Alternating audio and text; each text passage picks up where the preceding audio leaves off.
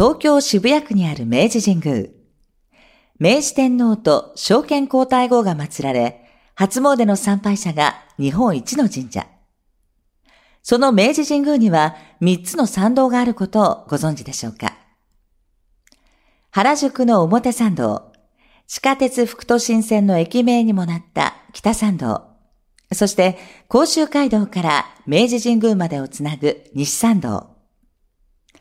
小田急線三宮橋駅にほど近い西参道は、明治神宮鎮座100年の2020年から参道にふさわしい風情と一体の活性化を目指したプロジェクトがスタート。その一角に日本の伝統文化である将棋の新たな拠点、コマテラスが誕生しました。こんにちは、岡野美和子です。今月からスタートしましたコマテラスへようこそ。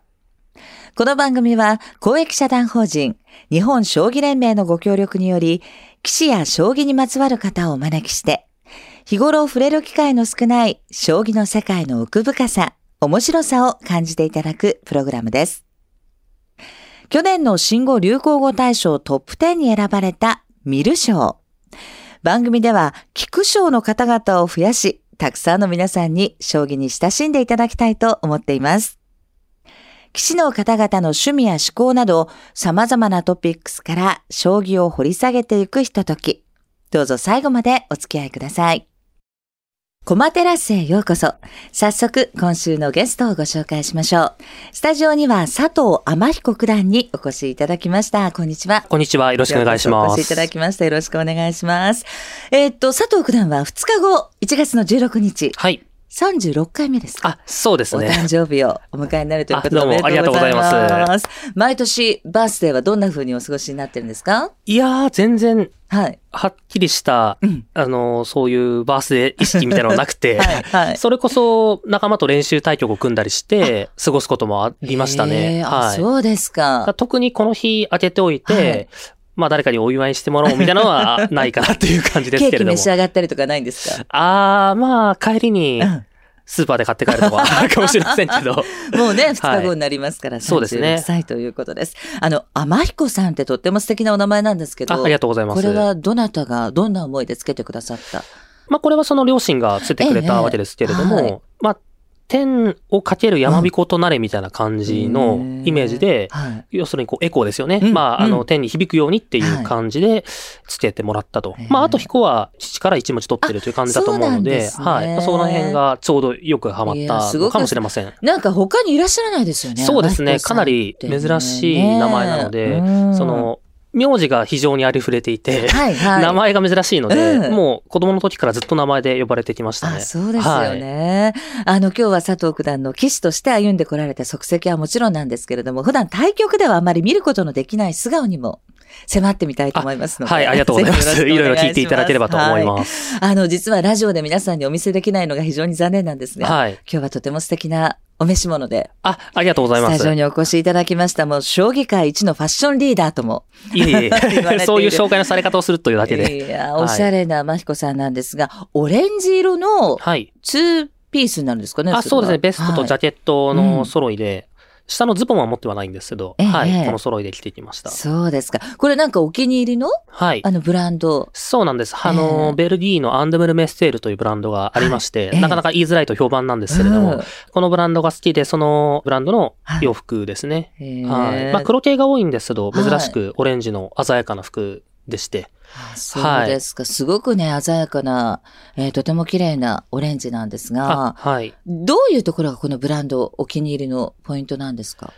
うーん、まあ僕はその西洋のその文化が結構好きなんですけれども、はい、はい、で、西洋のまあファッションとかも好きで、うん、特に近世というんですかね。はい、まあ近世近代18世紀ぐらいの、まあ文化、まあ、えー、っと、室内装飾とか、インテリアとか、もう含めて好きだったりして、その頃ってかなり華やかな、その服装なんですよね。今とはかなり違って。はい、そうですね、はい。そういうディティールを結構継承してるというか、うん、取り入れながら、今の街で着られるような、はい、そういうこう服を作り続けているので、そこがまあ好きですかね。まあその、やっぱりディティールが派手な分、色がちょっと黒とかグレーとか、ちょっと抑えめだったりすることが多いんですけれども、はい。そういうバランスの取り方が非常にうまくて、あとはやっぱり感性の部分がまあ合うという。ピンとくるってことなんでしょうね。ってことですね。お洋服ってやっぱりこう着てみて自分に馴染むかどうかって大きいですもんね。そうなんですよね。はい。だからまあ、着ていて一番自然でいられる服かなという感じがこのブランドにするので、ずっとお気に入りですね。21歳の頃、はい、出会ったブランドということですけど、はい、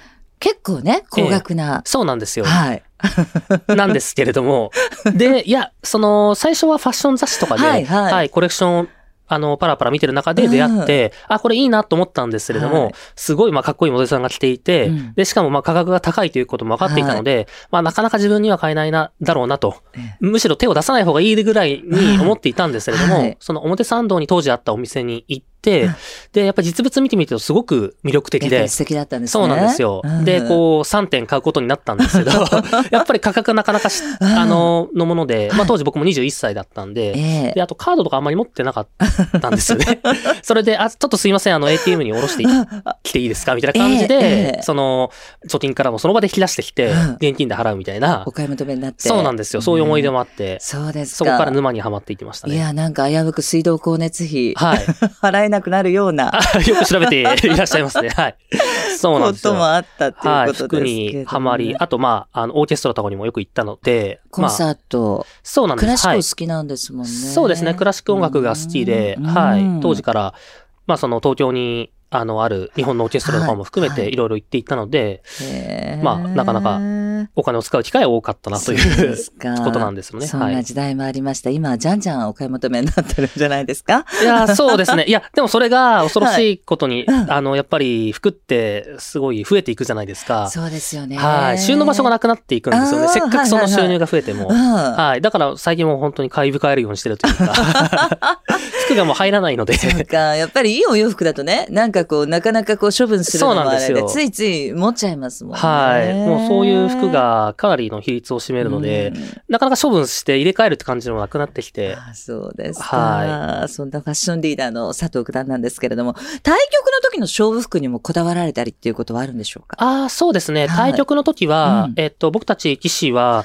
普段はスーツで、はいはい、で、その床に座るという、うん、まあちょっと変わった感じでやってるんですけれども、はい、まあその和服でやる時もあるんですけど、ええ、これはそのタイトル戦とか、非常にこう晴れやかな、あの代表的なその、まあ戦いの舞台ですることが多くて、うんうん、普段はスーツで指すんですね。はい、ですので、その床に、スーツのズボンで床に座るので、ちょっと細身だときつくなったりするんですよね。はい。ですから僕はオーダーメイドで作ってるんですけど、はい、だからまあ、上着はちょっと細身にしてもらって、ええ、床に座るズボンはちょっと緩めにしてもらうとか。ゆとりのあるものとか、ちょっとストレッチだったりとか、ねそうですね。ストレッチは入れないんですけど、そのまあ、あと、そのウエストが調整できたりするものとかがあったりして、いろいろ工夫はしてますね。はい。機能性も、重視して、ね、重視しないといけない、はい、ということですよね。なんか2017年ですか、名人戦に向けてわざわざ反物を。あ、はい。ね、なんか扱う問屋さんまで行って？あ、そうなんです。はい。はい、僕、その、まあ、タイトル戦に出るまでは、うん、えー、和服を着たことがなかったんですけれども、まあ、タイトル戦は和服が慣例なので、はい、それはその、まあ、最初に出た王座戦というタイトル戦の時から着始めたんですけれども、うんはい、で、まあそのうちにその和服にもかなりこだわってしまって、いろいろその呉服屋さんの、あの、たものをかなりの時間かけて選んでいたんですね。うん、そしたらそのご主人の方から、はいはい、まあせっかくなんで、もう問屋さんの売り出しに来てみませんかと。で、天彦さんだったら、きっと面白いと思いますみたいな感じで誘っていただいて、で、そこにその、まあ家族とか兄弟とかと一緒に行ったりして、で、みんなでワイワイガヤガヤしながら、何時間もかけて反物を選ぶっていうことがありましたね。ああ、そうですか。なんかすごい可愛い、可愛らしい。あ、のもあります。はい。その中には、問屋さんのその売り出しで見つけたものの中では、アザラシがこう、絞りでその描き出された反物がありまして、アザラシの柄がもう、まあ、総柄ではないんです。ポンポンポンと、あの、あるような感じなんですけど、まあ、それをこう、それで、まあ、和服を仕立ててもらうということもありまして、で、周りの方からすると、うん、まあ、これちょっと、冷やかして見てるのかなって思われてるの、たのかもしれないですけど、僕は最初から結構本気でこれにしようと思ってたりとか、はい。そういうチャレンジングな和服も導入してたりはしましたね。いや、でもそれは舞子さんだからこそ着こなせるっていうか。うん。ねそうですね。まあ、あの、様子を見ながらというか、最初はその、そこまで攻めてはなかったんですけど、はい。まあそのうちはここまで行ってもいいのかなというところまで踏み込んでいって、かなり奇抜な和服もね、はい、作ったりしたんですけど。攻めの姿勢で。攻めの姿勢で、はい。どこまでいけるんだろうかっていう。あの、自分でこれは攻めすぎたかなって思うやつも 実はあったりするんですけど。はい。ちょっとコレクションなんか一覧見せていただきたい感じですね。あそうですね。いや、なかなかその男性が着る、はいはい、あの、ものとしては非常に派手だなと思われることが多いかなと。まあ、ただ、どうしても、やっぱり、紺とかグレーとか、はい、まあスーツもそうですけど、うん、そういうものが和服にも多いので、はい、まあ実際タイトル戦に出られる方もそういう服を着ることが多くて、はい、たまにはちょっとこう、色鮮やかなというかですね、まあちょっと変化のつく、まあ和服を着る人がいてもいいかなという感じで、まあ自分がやってみたというところもあるんですよね。ね、なんか存在感というかね。そうですね、まあせっかく。つながりますよね。晴れの舞台なんでっていうのが、はい、ありましたから。いやー、なんかぬいぐるみとかね、そういうものもお好きということで、はい。あの、パーソナルな部分が皆さんにもちょっとね、えー、聞いていただけたんじゃないか。今、こう、ラジオのダイヤルスイッチ入れてくれた方は、はい。騎士とお話してるとは誰も思わないでしょうね。そうですね。